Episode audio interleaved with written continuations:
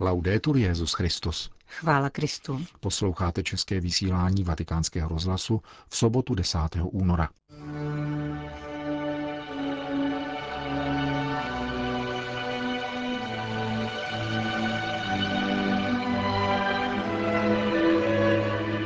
Kéž bychom se stali dětmi před Bohem, řekl Petrův nástupce na setkání s řeholní kongregací svatých stigmat našeho Pána Ježíše Krista. Úsměv je mostem vedoucím od srdce k srdci, podotkl svatý otec při audienci pro zaměstnance italských pošt. Papež Benedikt XVI. měl větší lásku k církvi než k sobě, proto učinil heroický krok k abdikaci. Vzpomíná jeho bývalý sekretář Monsignor Alfred Schwareb. Hezký poslech přejí Johana Bromková a Milan Glázer. Zprávy vatikánského rozhlasu. Vatikán. Petrův nástupce se dnes setkal s účastníky generální kapituly mužské řeholní kongregace svatých stigmat našeho pána Ježíše Krista, která se sešla k volbě nového představeného. Tento řeholní institut, založený roku 1816 v italské Veroně, se vyznačuje zvláštním čtvrtým slibem poslušnosti biskupům. Má 450 členů, z nich 310 kněží a kromě Itálie působí v dalších 14 zemích. Zakladatelem je italský kněz Gaspare Bertoni, který se při sestavování řeholních konstitucí inspiroval těmi jezuitskými. Název kongregace se vztahuje k veronskému kostelu Stigmat svatého Františka, ve kterém působil zakladatel v době zrodu této řehole. Otec Bertoni byl svatořečen Janem Pavlem II. roku 1989. Papež František se obrátil ke 40 členům generální kapituly této řeholní kongregace improvizovanými slovy, ale dal jim také text promluvy, kterou měl připravenou. Navázal na tři okruhy, které zmínil v úvodním pozdravu jejich odstupující generální představení. Pečujte o bratrství. To neznamená, že všichni musí být důvěrní přátelé. Nikoli. Bratři. V úctě, respektu, svobodě a modlitbě jedněch za druhé. V této věci vás vybízím ke zpytování svědomí. V těchto dnech budete před volbou nového představeného zpytovat svá svědomí jako komunita i každý individuálně. Také zde je třeba pečovat o bratrství. Poukázal papež na první okruh, přičem se pozdržel u svého oblíbeného tématu, kterým je pokušení klepů a klevet. Myslím, že klevety patří ke staromládenectví, řekl. My jsme však skládali sliby čistoty a nikoli staromládenectví. Cudnost je něco jiného než staromládenectví. Místo abychom byli cudní, stáváme se pak starými mládenci. A co je nejhorší na staromládenectví? Odmítnutí otcovství.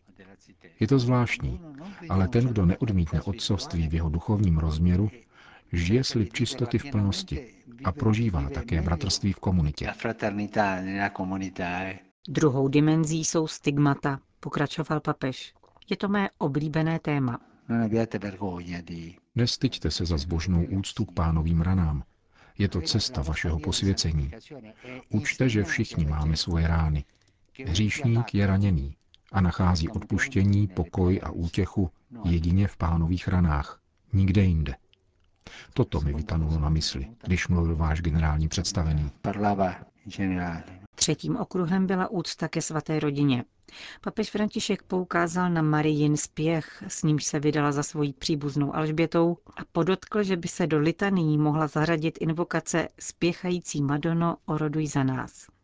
Je třeba si zachovat zbožnou úctu k Madoně a Josefovi. Podle některých je to zbožnost pro děti. Ano, ale my jsme před Bohem dětmi. Kéž bychom se stali dětmi před Bohem. Řekl mimo jiné Petrův nástupce členům generální kapituly řeholní kongregace svatých stigmat našeho pána Ježíše Krista. Vatikán.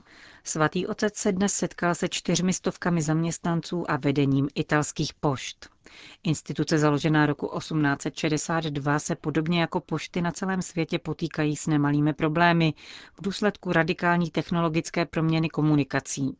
Tato stále se rozvíjející, všudy přítomná a nezřídka dotěrná technologie změnila mentalitu a životní styl, vytváří nové požadavky a vyžaduje stále větší výkon řekl v úvodu papež František a vyzdvihl potom nasazení italských pošt, které s tímto vývojem dovedou držet krok.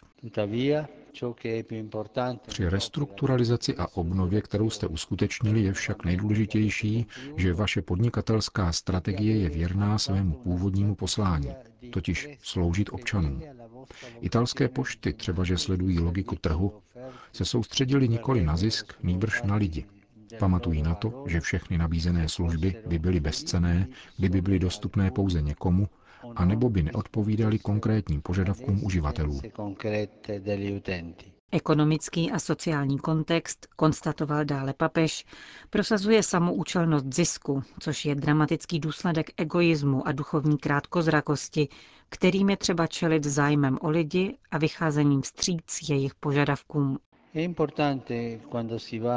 Je důležité, přijde se k přepážce na nějaký úřad, setkat se tam s lidmi, kteří plní svoji roli dobře, nejsou nevlídní a nedávají příchozím najevo, že jdou nevhod.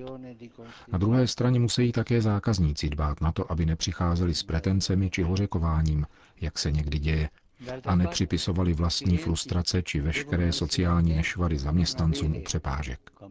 Dá to námahu, Není to snadné. Abychom to dokázali, je nezbytné denně se cvičit, vychovávat se k laskavosti i v nepatrných gestech a myšlenkách. Vždycky je třeba úsměv, který je mostem vedoucím od srdce k srdci. Nezapomínejme se usmívat. Kdo si takto počíná, strhuje, protože úsměv je strhující a rozsévá pokoj, který nezůstane bez užitku. Péče o člověka je odedávna vůdčím kritériem italských pošt, pokračoval papež, a projevuje se nejen pozorností vůči zákazníkům, níbrž také starostí o své zaměstnance. Jak často jen svět práce nevidí či předstírá, že nevidí situace a potřeby pojící se k mateřství, jakož i požadavky rodin, které je třeba za každou cenu chránit a podporovat. Italské pošty se naproti tomu vždycky vyznačovaly péčí o svoje zaměstnance a rodiny, které mají v každém pracovním prostředí specifický význam. A dokazují, že plné respektování pracovníků a jejich práv neumenšuje zisk a výkonnost, níbrž naopak zvětšuje. Závěrem papež František poděkoval za dnešní setkání, požehnal zaměstnancům italských pošt a jejich rodinám a poručil se do jejich modliteb.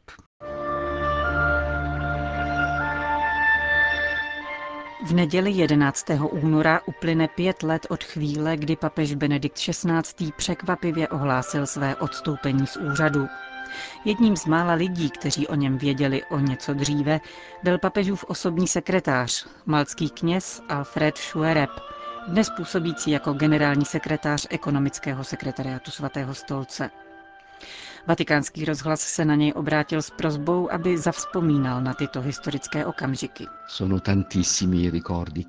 Eh, na papeže Benedikta mám velmi mnoho vzpomínek. Prožil jsem vedle něho pět a půl roku, což je poměrně dlouhá doba.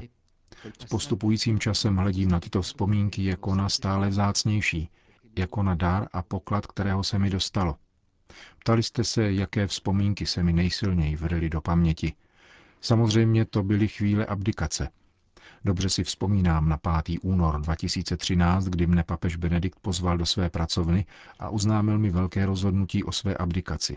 Málem jsem tenkrát vykřikl, zda by se nad tím neměl ještě zamyslet, ale ovládl jsem se, protože jsem byl přesvědčen, že se nad tím dlouho modlil. Právě v té chvíli se mi také vybavilo, jak se Benedikt XVI. v poslední době předemší v soukromé kapli dlouze zastavoval v modlitbě. A navzdory odbíjení hodin ohlašujícímu začátek mše zůstával usebrán v modlitbě před křížem, který je v zákristii. Došel jsem tedy k závěru, že se modlil za něco velice důležitého. Dalším silným momentem bylo veřejné ohlášení na konzistoři 11. února – Celou dobu jsem měl v očích slzy a také během oběda svatý otec pochopil, že jsem velmi dojatý. Když jsem se opak zeptal, zda byl ve chvíli ohlášení abdikace klidný a cítil se dobře, odpověděl rozhodným ano. On měl samozřejmě bolestné chvíle už za sebou. Bylo na nás, abychom to přijali jako boží vůli. Zdrojem jeho klidu byla právě jistota, že věc dobře rozvážil a měl v sobě pokoj, jistotu, že jedná podle boží vůle. Pak 28. února přišla chvíle odjezdu z Vatikánu do Castel Gandolfa. Vše proběhlo velmi prostě, bez zvláštních ceremonií. Papež definitivně opustil apoštolský palác, stal se emeritním papežem, sešel na dvůr svatého Damaza, kde ho pozdravil oddíl švýcarské gardy a velký zástup zaměstnanců státního sekretariátu a dalších institucí, který se v tichosti zhromáždil na dvoře. Pak se vůz s papežem vydal k heliportu. Nelze zapomenout také na velký kruh, který bílá helikoptéra obsala nad Římem. Lidé stáli na terasách střech a balkónech a mávali bílými šátky. Viděl jsem také nápisy Svatý Otče, děkujeme. Zvonili zvony, včetně zvonu na kapitolu. Po příjezdu do Castel Gandolfa papež velmi srdečně pozdravil místní obyvatele, kteří se tam zhromáždili, a pak už se čekalo na volbu nového papeže. Silným momentem pro mne byl okamžik loučení. Benedikt mi totiž řekl, že já zůstanu s novým papežem. Když byl zvolen papež František, napsal mu dopis, v němž mluvili o tom, že je připraven mne uvolnit, pokud mne bude potřebovat. Pak nadešel den loučení. Ze státního sekretariátu mi přišlo avízo, abych si pospíšil a rychle se zbalil, protože papež František sám otvírá korespondenci. Vstoupil jsem do pracovny papeže Benedikta, abych mu oznámil, co se děje, a v slzách jsem ho poprosil o požehnání. On se postavil a požehnal mi. A tak to mne propustil benedizione con la quale mi ha lasciato andare. Když jste se naposled viděl s papežem Benediktem? Sono stato invitato da lui. Pozval mě k sobě v den mých narozenin, abychom spolu sloužili mši a poté posnídali. Zhledal jsem ho se zcela jasnou myslí a potěšilo mne, jak jeho pohled během snídaně prozrazoval. Jsem rád, že tě zase vidím. Pamatuje si velmi dobře všechny detaily, dokonce i o mé matce a jejich kočkách, Samozřejmě po fyzické stránce je velmi křehký, když vstane, jde velmi nejistě. To všechno přirozeně souvisí s pokročilým věkem, vždyť je mu téměř 91 let. Myslíte, že lidé za těch pět let pochopili překvapivé gesto Benedikta XVI. Eh, Někteří ano, i když si myslím, že jiní by ho ještě měli pochopit trochu lépe. Bylo to velkolepé gesto. Benedikt XVI. si uvědomil, zejména během cesty do Mexika, že už není sto vydávat se na dlouhé pouti. A v té době se připravovali světové dny mládeže v Brazílii. Když si tedy uvědomil, že nemůže cestovat, podnikl podle mého názoru heroický krok, protože myslel více na církev. Jeho láska k církvi byla daleko větší než láska k sobě samému. Nezabýval se tím, co si o něm budou myslet jiní lidé, že v tom možná uvidí nedostatek odvahy Došel k závěru, že Bůh po něm chce tento projev vlády, v němž miluje církev více než sebe sama. Působil jste rok také jako sekretář papeže Františka. Jak byste popsal vztah mezi Josefem Ratzingerem a Jorge Mario Bergogliem? Papež František hned na počátku podal správnou definici. Je naším privilegiem, že máme doma dědečka. Totiž máme tady historickou paměť, z níž můžeme čerpat. Jsem si jist, že papež František se ho skutečně ptá, jak některé události přesně proběhly. Pak promlouvají také gesta. Od první chvíle, kdy papež František vystoupil na loďii, aby požehnal lidem, pokoušel se také o telefonát papeži Benediktu, aby ho pozdravil. My jsme v té chvíli sledovali události v televizi, kde je telefon vždy utlumený, takže jsme vyzvánění neslyšeli. Proto papež vyšel z loďie tak pozdě. Ale během večeře nám zavolali znovu Ptali se nás, kde jsme byli předtím, s tím, že papež František zatelefonuje po večeři. Vzal jsem si sebou tedy přenosný telefon, protože po večeři jsme pravidelně chodili na procházku. Když se ozvali, předal jsem telefon papeži Benediktovi a slyšel jsem jeho slova. Svatosti, slibuji od této chvíle svoji naprostou poslušnost a modlitbu. To jsou pro mne nezapomenutelné okamžiky. Čím podle vás nyní papež Benedikt nejvíce slouží současné církvi? Rozhodl se pro tento styl života v ústraní, aby se připravil na konečné setkání s pánem. Žije hluboce duchovně a obětuje modlitby a svoji křehkost za církev. Podobně jako to dělali řeholnice, polské mnišky v klášteře, kde nyní žije. Ty také žili v ústraní, aby obětovali své modlitby a utrpení za papeže a za církev. Hovořil někdejší sekretář papeže Benedikta XVI. malcký kněz Alfred Schwereb.